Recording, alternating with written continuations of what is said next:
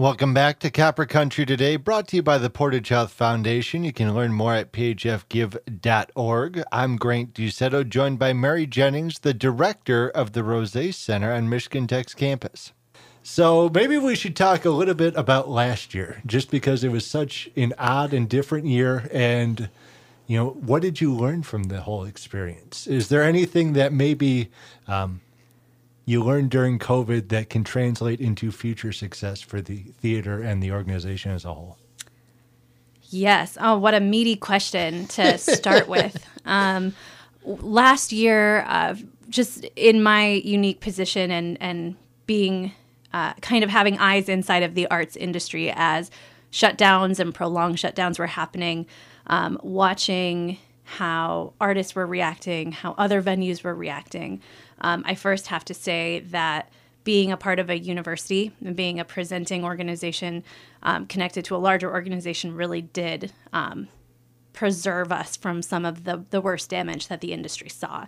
Um, independent artists, independent venues really struggled last year and continue to struggle this year. Um, and so uh, having kind of a deepened respect for the work that has to happen across our country just for people to continue to have access to arts, um, that was made really clear that there are just a lot of people who work really hard so that we can have any kind of show on stage, whether it's um, a touring ballet company or it's um, a rock group or a tribute band. Um, everybody's working their tail off and they want to work hard. And last year in the pandemic, um, when we were unable to do work, uh, people got really innovative. Uh, and, and so learning from the artists that we had planned to work with um, and kind of following their lead um, and seeing how they transitioned their work that was meant to be viewed on stage to work meant to be viewed in a digital way. It wasn't just like, okay, well, we can um, we can put a show on stage with no audience. We'll record it and then we'll send that recording out. Like it became very clear by like April twenty twenty that the demand for that was going to be short-lived. You have Netflix. Like, if you want to watch something recorded, we've got Netflix and Amazon Prime and Hulu. Like, that's not how the performing arts want to be consumed for a long time. Essentially, but streaming was a different medium entirely from the theater and the traditional stage, um, I guess, uh, manner that plays and performances had been put on in the past. Exactly, exactly. And um, our artists and our audience want that live experience. Like, that's what makes um, the attending the performing arts in whatever way, whether you you like to attend like big concert arena shows, like music shows, or you like to see the the chamber choirs or, or anything in between, um, being together in person is such a factor in how people are making their decision to spend their money and their time to participate in the arts. And so when the live factor is taken away, um, many artists used that creativity to come up with new ways to engage with audiences over the screen, not just by, you know, creating streaming content.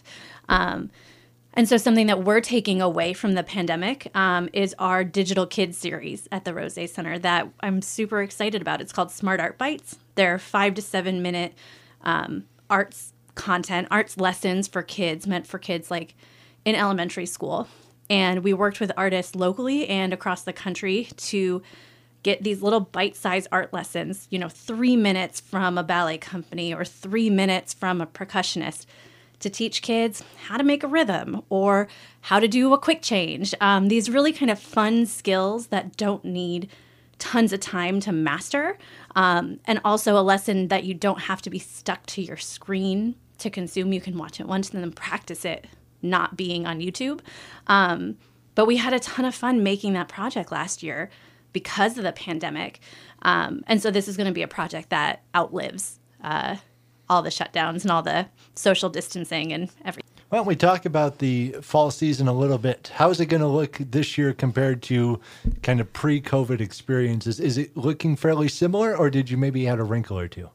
Um, I wouldn't say a wrinkle. We, you know, the artists that we're programming are the same artists that uh, you've seen on the Rozsa Center um, stage in the past. Not the exact same artists, but the same kind of artists. We're opening the season um, with a Malian blues guitarist, Vieux Farka Touré. So if you're uh, into guitar technique. Um, he's a master, like a global master. And um, I uh, this was a, a performance originally scheduled for April twenty twenty. And so we're excited to actually welcome him in person um, onto the Rosé stage, followed by um, a performance by Eric Koskinen, who is a local guy who is now um, living out of Minneapolis, and he's like a Americana country um, soul artist, and he's touring his band up here. So we're excited to to welcome Eric back to the area. Um, we've got some dance shows uh, planned for the fall. We're bringing the Nutcracker back, and that's exciting. Um, The, the Minnesota Ballet will come back with, you know, full costumes, big set. Uh, the Keweenaw Symphony Orchestra will accompany the, sh- the show. And then, of course, um, there will be local dancers from the Superior School of Dance uh, who get to perform alongside the professionals for three three performances of the Nutcracker. And we're really anticipating that um, those shows will be sellouts, uh, mm. whatever capacity might be at that time. Um, we know that our community always has been excited about the Nutcracker in the past, and we anticipate the same thing this year. Well, when I was at the Pine Mountain Music Festival, that performance had outside talent. It had the Keweenaw Symphony Orchestra. It had bands from Marquette. It had Northern Michigan ballet dancers. Does the Rosé play a role in coordinating those types of productions, or is that done by whoever happens to be on the stage at that time?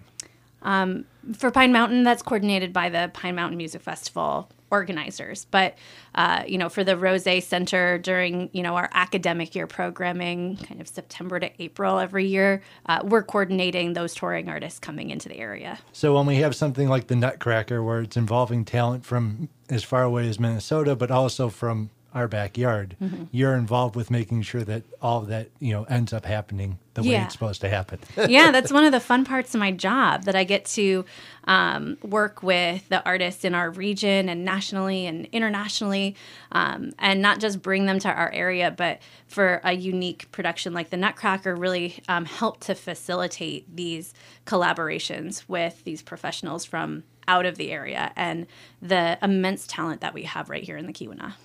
Do you find that the Rozsa Center, just because of our location, it's fairly remote, it's four hours to Duluth, you know, four hours down towards Green Bay and a little bit more for Milwaukee, some of the major kind of population centers in the region.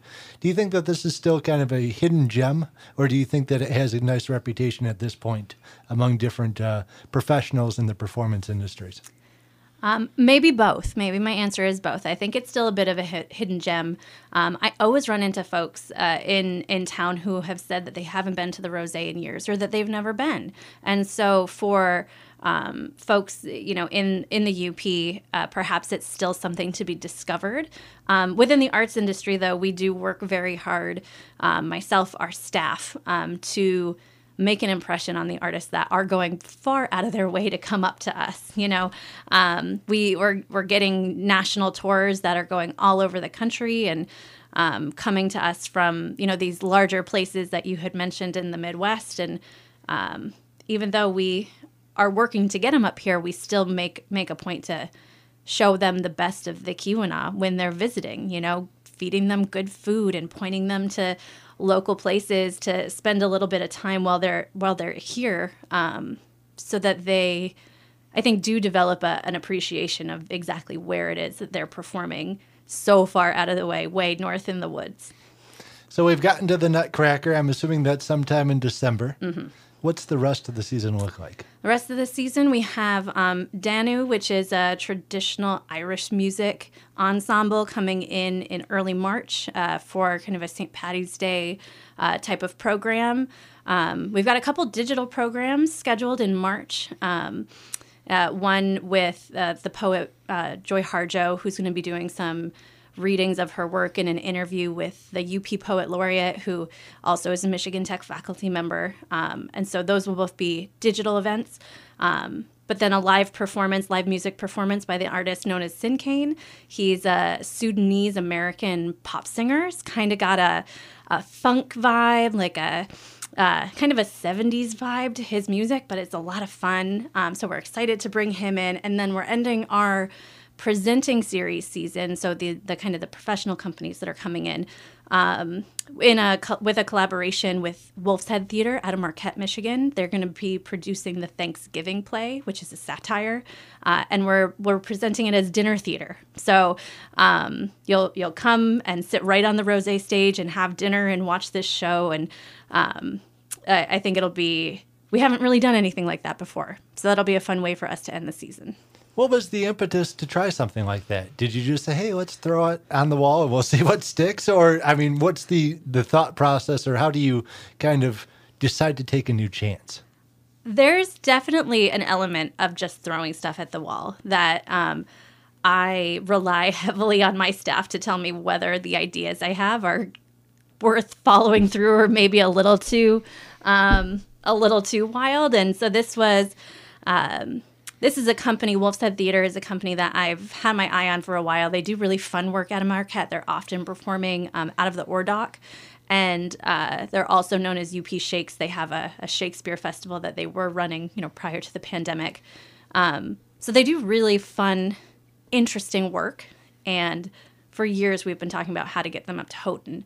And this just seemed like the right idea um, and the right time. And because of the play being the Thanksgiving play, but we're not doing it around Thanksgiving time, um, trying out a dinner theater seemed to, it was just a quick idea that kind of snowballed into what the production actually is turning into. Um, and so uh, we've never done anything like this before, but I kind of love those opportunities. How about Winter Carnival weekend? Have you decided, usually there's a comedian or some sort of, I guess would be a pop culture entertainment type act that tends to be at the Rosé that weekend. Do we know yet uh, what's going to be on stage for that particular we, weekend? We don't know yet. Um, we we work, in the past we've worked closely with the students, and um, and since then the students have really taken over that programming. And so we hold the stage for them, and they just kind of let us know once they've figured out who it's going to be. But I haven't gotten a, a sense from, from anyone who's going to be the Winter Carnival comedian this year. Getting away from the, I guess, the professional series, more towards the day-to-day, what does kind of a normal day at the Rosé look like? What students are using it? What are they learning there? You know, I don't think there's a normal day. Um, that, and that's that's something that I love about my job and where where I work. Um, but it does. It changes day to day. Sometimes it changes hour to hour. Um, over the summer, it looks very different than it looks during the academic year. Um, I, I'm really trying to think of what might be typical, but, you know, we've got our, our staff who's, who's working hard um, to coordinate for these tours that are coming through, these visiting artists. Um, at the same time, we are working closely with the faculty in the Visual and Performing Arts Department, Um, because the faculty are producing um, a, a lot of shows over the course of the year. I think it's over fifty individual um, productions that are going into the Visual and Performing Arts Department season. And so um, coordinating rehearsals and making sure that the band room ha- you know, has been cleaned and it's ready for the next ensemble to come in. We have seven or eight music ensembles um, that are both student and community ensembles, all coordinated through the Visual and Performing Arts Department. And then four um, theater productions that are all, you know, the sets are getting built, um, and that's happening in the scene shop, and they're getting painted, and the students are rehearsing. And this is going on, you know, from morning till evening, till after I go home um, at the end of the day. Uh, and so between all of those things happening, we have arts classes um, and and then rentals in the space too. So uh, banquets for colleges or for community groups um, and kind of any anything in between. It's it's a busy place. It's a busy place. And I know in the lobby and stuff, you'll have essentially galleries where you highlight different uh, exhibitions from various art groups in the area. We do. We have our basement, our lower level galleries. Um, one side of our gallery space is kind of a working studio for Michigan Tech students um, that over the course of the semester becomes their, their exhibition. And then the other side is our uh, a gallery space for the professional artists that are curated, and um, we have a couple a couple different shows over the course of each semester. Do you think that the Rozsa Center's role in this community, just because Tech is a STEM university, do you think it differs from maybe other campuses, or uh, do you think it's you know kind of roughly the same as far as what you're trying to provide in terms of the services to the Houghton-Hancock area in general? I think that because we're on a STEM campus, we have a responsibility to work really hard to engage our community. Um, I, and I don't want to say that we have a, a population that is uninterested, because I know that that's not true. Um, I know that we have a, a population on campus and in the community that want the performing arts, and they want to have opportunities to engage with these cultural experiences that are both local and visiting. Um, but to to find unique ways to maybe partner a visiting artist with a mechanical engineering class or a kinesiology class to expose the students to the artists in a more intimate setting um, where that knowledge can be shared. Uh, that's a that's a unique opportunity that we have at a place like Michigan Tech. Um, and those partnerships, when we have been able to bring our artists together with our more STEM-minded students, um, have been really impactful. We had a group a couple years ago called Cirque Mechanics. And so this was a fun circus show, think Cirque du Soleil, um, people doing flips all over the stage, big set. Um, and we were able to bring in middle school kids who are interested in STEM programming to experience the science behind the set, because it's all physics. Like the, the tricks that these acrobats are doing, as well as the way that the set fits together and breaks down. And um, there's so much science that goes into the art. And that's something that maybe is lost if you're just sitting in the audience watching a spectacle on stage. And do you work a lot with the local schools, whether it be Houghton School District, Houghton, Portage Township? I don't want to ruffle any feathers here, or maybe Hancock or some within the C C I S D, I guess I will say. Well, we have our Class Acts program that um, pre-pandemic uh, was really geared towards um, those ele- the elementary school age um, classes where, you know, we program um, shows specifically for younger audiences on stage, um, meant to be field trips. So we would get all the buses from Houghton, all the buses from Hancock, and from, from pretty far away to come in and see these performances on stage.